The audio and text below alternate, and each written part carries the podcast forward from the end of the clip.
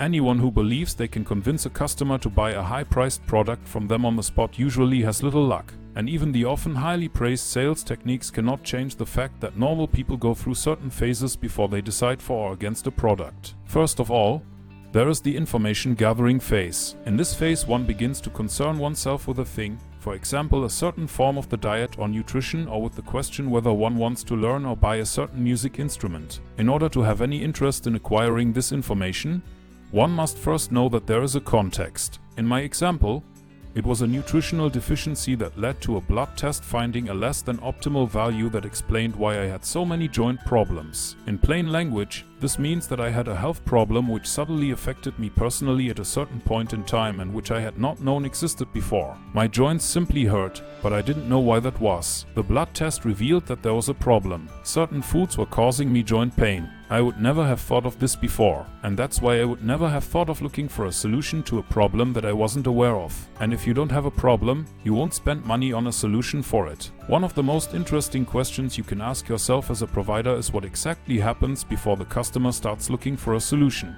A few years ago, I was invited to Frankfurt by a prospect who wanted to know if it was possible to find out when a merger manager changes jobs and goes to another company. When I asked him why this was important to him, he explained that a company only looks for a merger manager when they are planning a merger with another company. Sounds logical, doesn't it? Usually, such mergers require loans or funds, and my prospect was working for a company that could provide exactly that kind of money, and therefore had an interest in finding out when a merger could be expected. So if you know what things happen before your prospect searches for your product, then you can introduce that prospect to your services for the first time at that exact point. A classic example in the American space is a man named Joe Polish. Joe Polish had a carpet cleaning company in the past. The company was not doing very well, he was having financial problems, and one day, after fainting, he found himself lying overworked on a sidewalk. That was the moment when he decided to change his life and he took a very effective approach. He offered potential customers a help tool which he called the user awareness guide.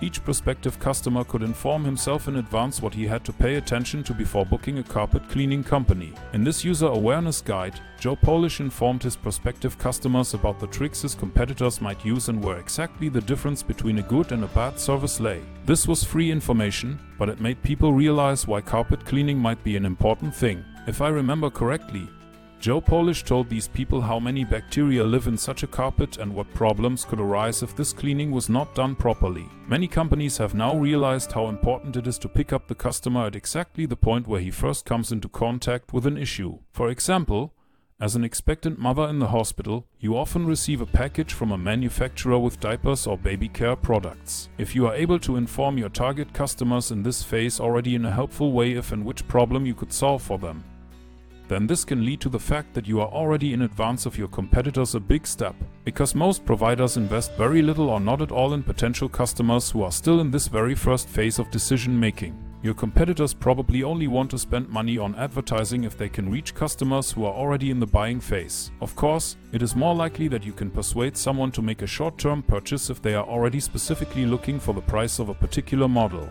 But often it is also very helpful if you have provided someone with information that has helped them for weeks or months before a potential purchase. We have all been trained to use search engines on the internet and each of us has his own search engine in his head. If you ask yourself who you could talk to about real estate, you will think of a certain person in your circle of acquaintances. If it's about health, it's probably another person. And if you can manage to place yourself in the mind of your potential target customers for your own products or services in their internal search engine, then it's easier if you do it in the first phase, especially easy if they are not yet looking for your offers on the internet but for information about their problem. Because in the first phase of the information procurement nobody resists that you give him helpful information where your competitors do not do it yet.